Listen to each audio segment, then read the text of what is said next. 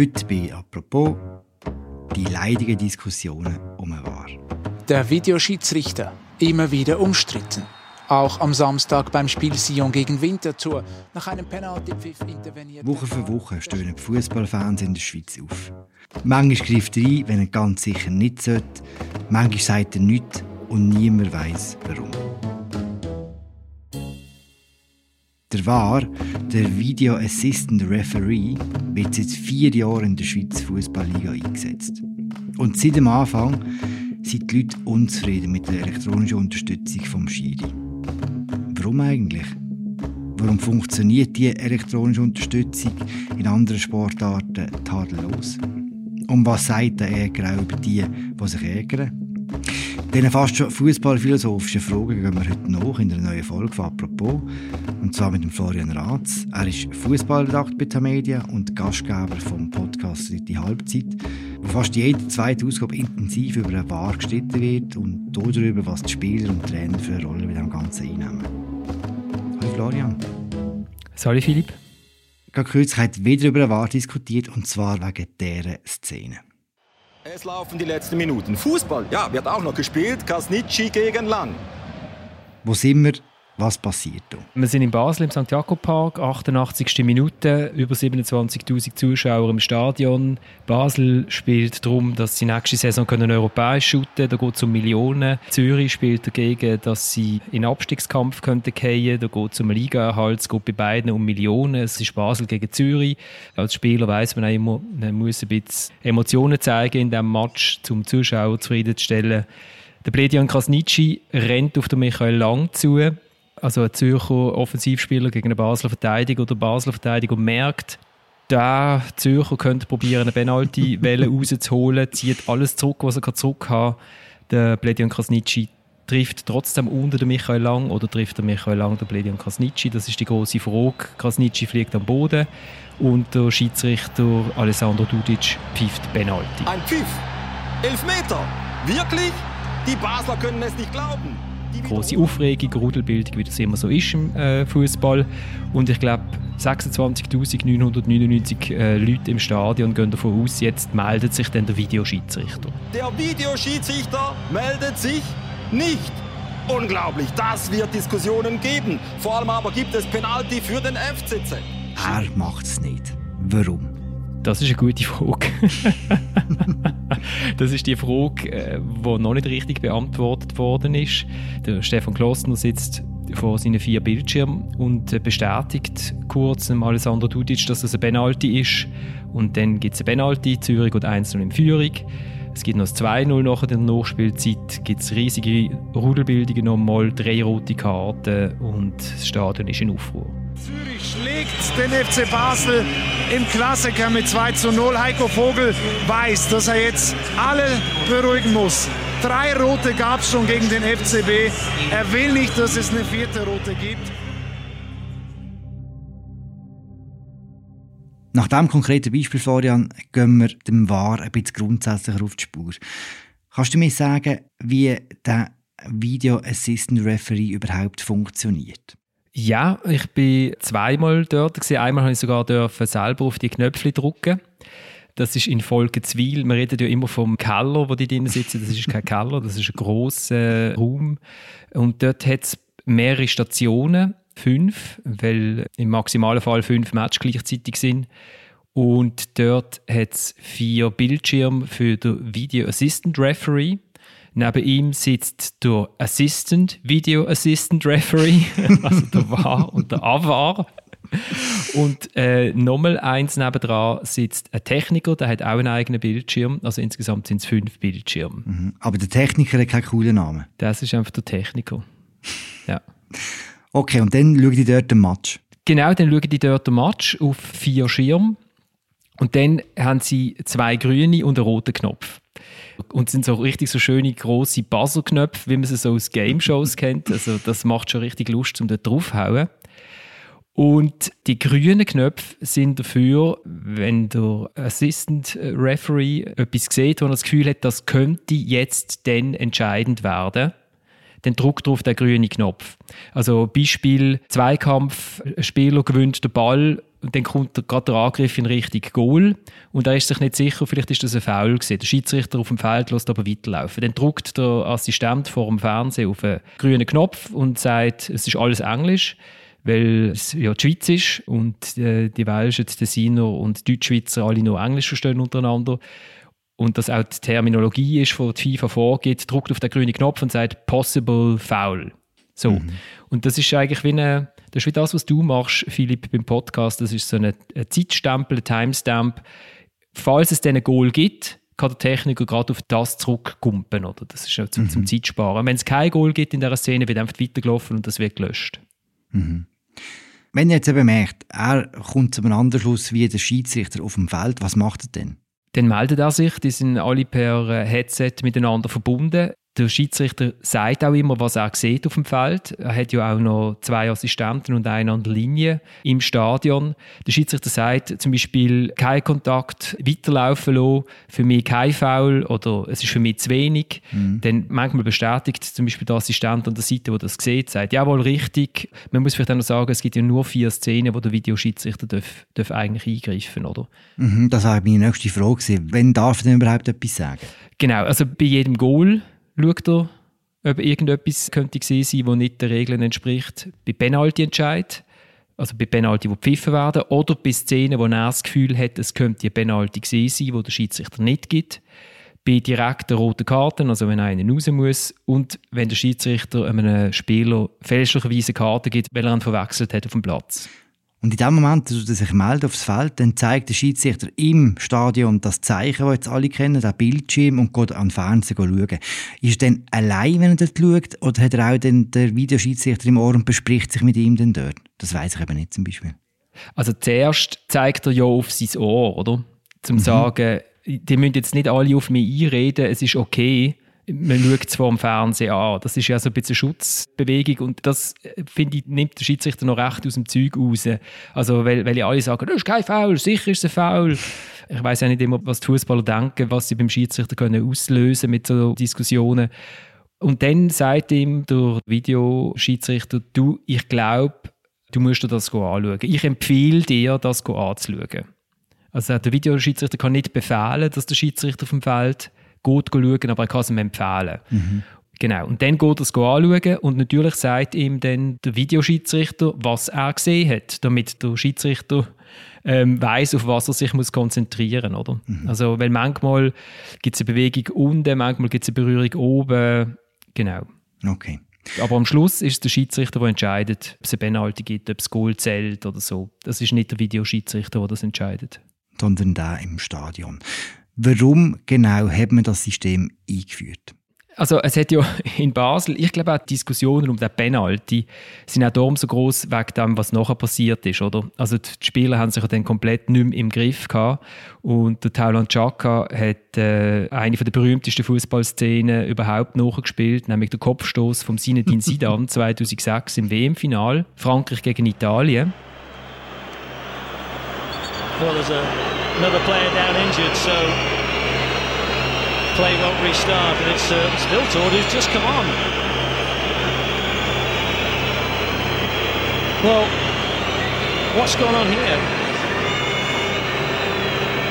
There's something's happened here. The Italian players are making a protest, and Buffon's come out as well. Und ich bin dort im Stadion gesehen.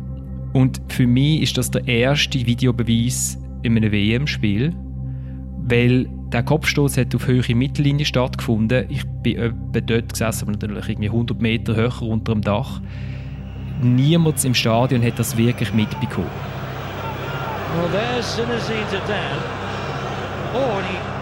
Und ich bin sowieso nervös gewesen, erste WM-Final am Schreiben und plötzlich gibt es so eine Raune auf den Journalistenplatz. Das war wie so eine Welle. Gewesen, so. und ich schaue, weil alle Journalisten haben einen Bildschirm vor sich an einer WM, und ich schaue auf den Bildschirm und dort sieht man den Kopfstoß. He's just headed Materazzi in the middle of the chest. Surely, if the referee had seen that, Zidane would have been off, and clearly the Argentine referee didn't see it, and neither must his officials on the side. Und erst nachdem die Bilder gelaufen sind und unten hat es eben auch einen Bildschirm gehabt beim vierten Offiziellen. Und erst, wo die Bilder über die Bildschirm gelaufen sind, hat sich der vierte Offizielle beim Schiedsrichter gemeldet und hat gesagt, dass sie dann einen Kopfstoß gemacht hm. Und dann hat es die rote Karte gegeben. The referee, Horacio Elizondo's come to the side of the field to talk to the fourth official and it's going to be a red card and it is a red card for Zidane Although the referee didn't see it, his attention has been brought to it by the other officials on the touchline. Keiner hat es gesehen, der Linienrichter hat es nicht gesehen, aber die Kamera hat es gesehen. Warum hat er das nötig? Dieser große Spieler, Kopfstoß gegen Materazzi. Und das in seinem letzten Fußballspiel überhaupt. Aber eigentlich ist das unerlaubt gewesen. Äh, ein anderes Beispiel 2010, Achtelfinal Deutschland gegen England. Frank Lampert knallt der Ball an die Latte, der Ball hüpft klar hinter die Goallinie, spickt wieder raus. Der Schiedsrichter und der Linienrichter sagen kein Goal, lassen weiterlaufen und noch bevor das Spiel abpfiffen wird, läuft es über die Grossleinwand vom Stadion und du mhm. siehst, dass der Ball einen Meter hinter dem Goal war. Und der Schiedsrichter darf das Goal nicht geben, auch wenn er es sieht, oder?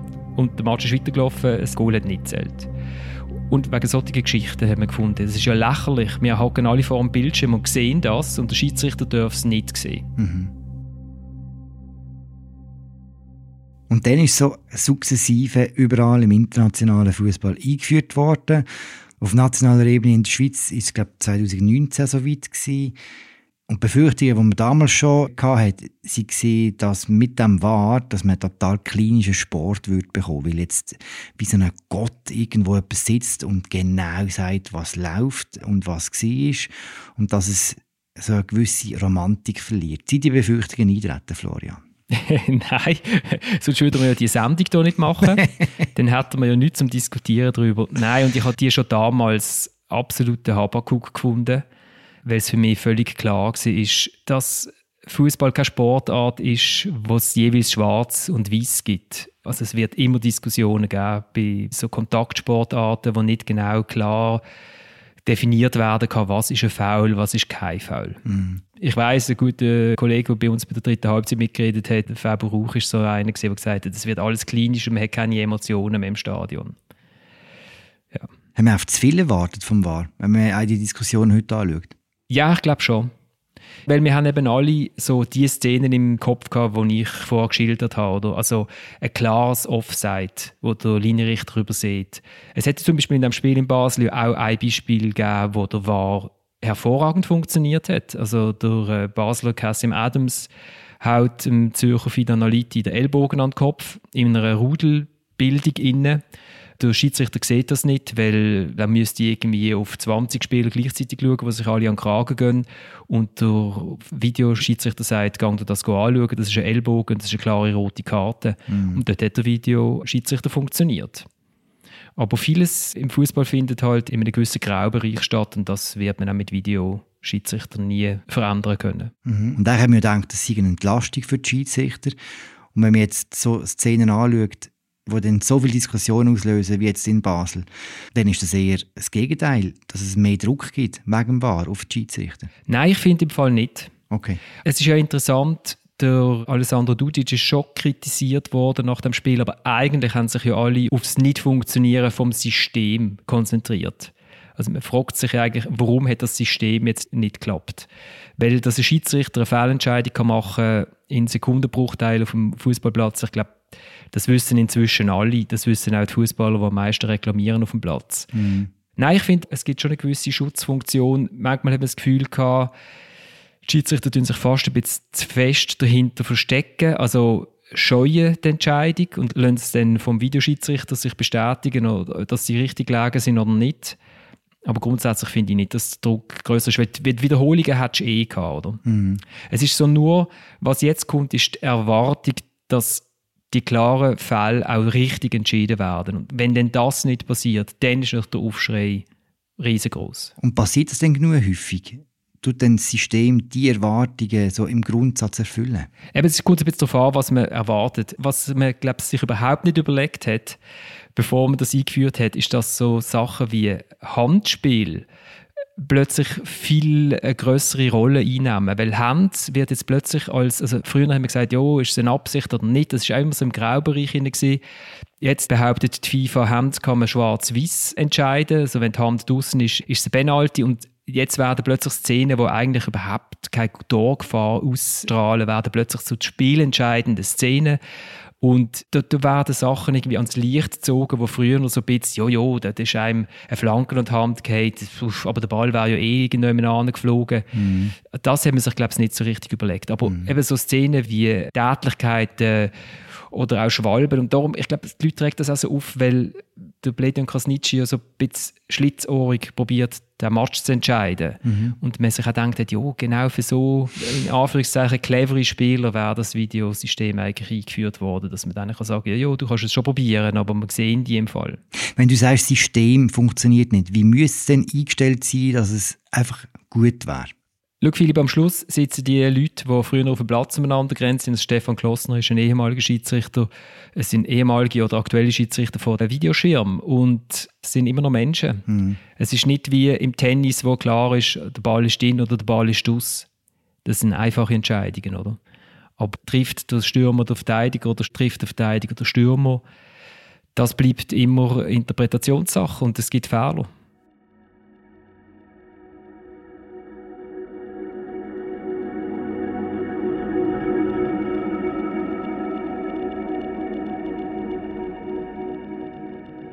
Wenn du jetzt schon Tennis erwähnst, wie sieht es in anderen Sportarten aus? Dort werden ja zum Teil auch elektronische Hilfsmittel eingesetzt.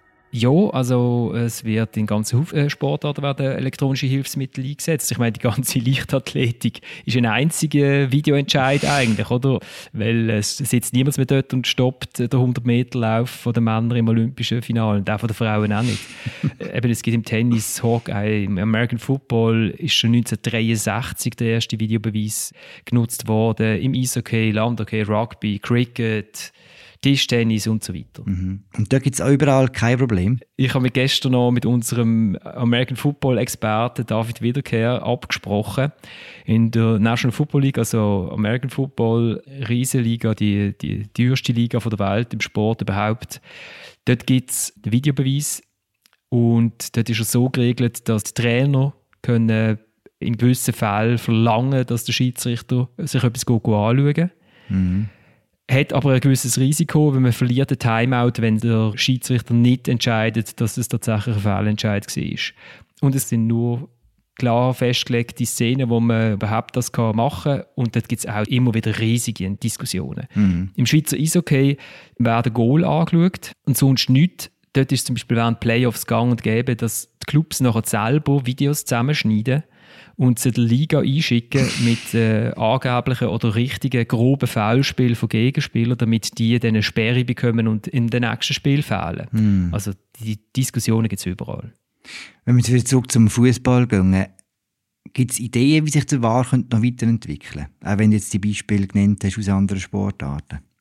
Ja, was ja an der WM schon eingeführt worden ist, ist die Computer-Offside-Linie weil Offside ist jetzt eben so etwas, wo man eigentlich kann sagen wenn man das technisch anbekommt, ist es schwarz-weiß. Also entweder ist der Zeichen weiter vorne als die Schulter, also das Zeichen vom Stürmer als die Schulter vom Verteidiger.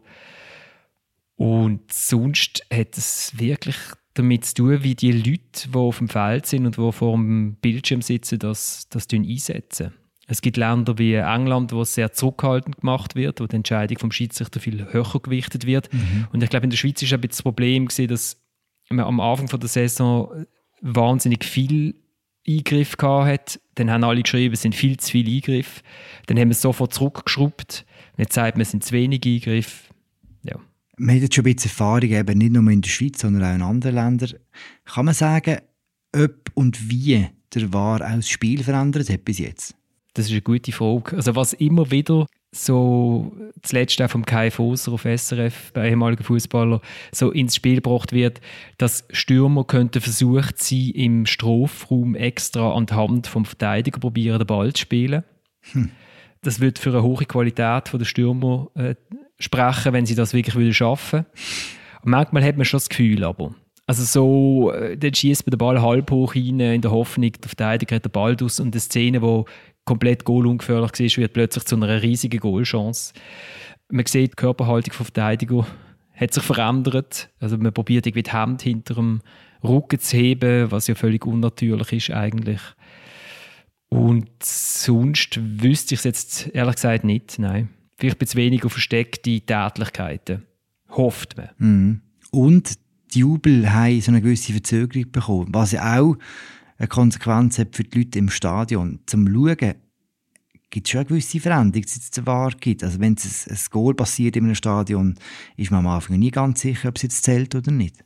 Ja, wobei ich finde, dort hat es wahnsinnige Fortschritte gegeben. Das am Anfang hat es ja zum Teil so minutenlange äh, Hänger gegeben, wo irgendwie der Schiedsrichter fast schon einen Krampf hatte am Zeigefinger, wo er sich ans Ohr gehabt hat, weil irgendwie vor dem Videoschirm diskutiert worden ist. Ich finde, es gibt fast keine Szenen mehr, wo wo nicht klar ist, ob es jetzt zumindest gecheckt wird oder nicht. Mhm. Oder? Und häufig ist ja, wenn du im Stadion sitzt, Philipp, und das machst du ja, du hast ja auch ein Gefühl dafür, ob das jetzt ein Goal könnte sein, das umstritten ist oder nicht. Mhm. Ich bin meine eigene kleine Wahr. Du bist die, du bist die eigene kleine Wahr, ja. Also ich finde, die Geschwindigkeit hat massiv zugenommen und, und haben sich nicht daran gewöhnt. Wie soll ich sagen, du bist ein Hobby-Fußballgänger. ich sitze ja immer beruflich im Stadion und vielleicht fällt es mir auch nicht so auf. Ja, also an Tagen wie am letzten Sonntag gewöhnt man sich nicht dran.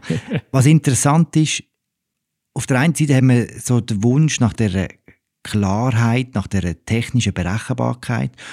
Und die trifft gerade im Fußball auf so einen ganz hohen Grad an Theater und an Betrugsabsichten bei diesen Fußballern, die sich ja auch wahnsinnig schnell fallen und theatralisch äh, ihre Verletzungen anzeigen, wenn es gar nicht so schlimm ist jetzt noch ein bisschen grösser gesprochen. Warum ist eigentlich der Betrugsaspekt im Fußball so hoch? Warum wird so viel theaterlet? Uh, Philipp, ja, du gehst in die ganz grossen Fragen rein. Es gibt ja dann, also im Eishockey werden ja Spieler abgeschlagen, wenn sie äh, Schwalben machen oder äh, dort wird das total als, als etwas Schlimmes angeschaut. Im Fußball gibt es genug soll ich sagen, kulturelle Strömungen, wo der, wo ein bisschen beschisst, der, der ein bisschen clever ist, auch als Held gilt. Ob das jetzt irgendwie länderspezifisch ist oder nicht, das weiß ich nicht. Aber das größte Beispiel ist, ist der Diego Armando Maradona, oder? Mit seinem Handspiel 1986 gegen England, wo dann zum geflügelten Wort wird, wenn er sagt, es ist die Hand Gottes mhm. gewesen, wo das Goal macht ja, die Fußballgeschichte war anders, wenn es damals den Videoschiedsrichter gegeben hat, oder? Das Goal hat es nicht gegeben. Es hat schon geholfen, dass der Maradona im gleichen Spiel das Goal vom Jahrhundert gemacht hat. Ja, aber das Goal vom Jahrhundert in der Erinnerung, ist es fast noch hinter dem Handgoal, oder nicht? Mm. Weil es so etwas Unglaubliches hat, so etwas Rotzfrechs und so etwas, wieso kommt der durch mit dem? Also wenn man jetzt gläubig wäre, ist es wirklich Vorsehung vom Schicksal, dass er mit dem durchkommt? Muss er das machen, damit Argentinien Weltmeister werden damit er also in Pantheon von der grössten Fußballer raufkommt? Das sind so Geschichten, wo, wo wir uns ja immer wieder gerne erzählen. Mm. Ja, ich kann dir das nicht sagen, Philipp. Ich weiß es nicht. Es, es geht um Millionen. Es, es hat ja nach dem Penalty tatsächlich auch noch der Angelo Canepa gegeben, der FCZ-Präsident, wo jedem, was er hören erzählt hat, dass er früher also beim FC Rütti auch so Penalty rausgeholt hat und das ist halt einfach so. also was, was mir fast in dieser, dieser Szene viel mehr für mich viel mehr Fragen aufwirft, ist, muss man denn nachher schlägeln? Mm. Mm. Also, nein. Du hast ja auch Söhne im Stadion, oder? Ich finde, wenn man dann sagt, ja, Videoschiedsrichter, ist das gut, schlecht für Amateurschiedsrichter. Ich glaube, richtig schlecht für Amateurschiedsrichter sind die Szenen nachher. Mhm. Wo man das Gefühl hat, ja, als Fußballer dürfen man aufeinander losgehen. Ja, man darf den Schiedsrichter äh, bedrängen. Das ist alles völlig okay, weil es sind ja Emotionen. Mhm. Ja, man darf sich beleidigen. Wenn man dann beleidigt worden ist, darf man darauf reagieren. Das ist mehr so das, was ich mich frage. Mhm. Was wünschst du dir zum Abschluss jetzt von dieser Sendung? Wie soll es weitergehen mit dem VAR? Was wäre die perfekte Zukunft vom Videoschiedsrichter in der Schweiz und anderswo? Ja, kommt darauf an, für wen. Also für uns Journalisten ist es super, wenn es so weitergeht, oder? Und jetzt für die FCB-Fans ist es jetzt vielleicht nicht gerade sehr ideal gewesen am, am Sonntag, aber die Leute gehen ja ins Stadion, um Emotionen zu haben. Und die Angst ist da, gewesen, dass die Emotionen weggehen. Man stellt jetzt fest, sie gehen nicht weg. Im Idealfall hat der Schiedsrichter am Sonntag auf den Schirm geschaut und festgestellt, es ist ein Schwalbe, hat dem Bledian Krasnitschi Geld gegeben. Es wären aber alle mit einem 0-0 heimgelaufen und niemand hat über den Match geredet in den nächsten drei Tagen. Oder ganz wenig. Hat er vielleicht gesagt, ja, es war wieder nicht so eine gute Klassiker gewesen, oder? Sie sind auch nicht mehr so gut, die Basler vorne offensiv. Aber klar, im Idealfall werden die groben Sachen rausgenommen und über die im Graubereich wird diskutiert und diskutiert und diskutiert. So wie man das schon macht, seit äh, man irgendwie entschieden hat, dass 22 Leute gegen einen Ball können dinken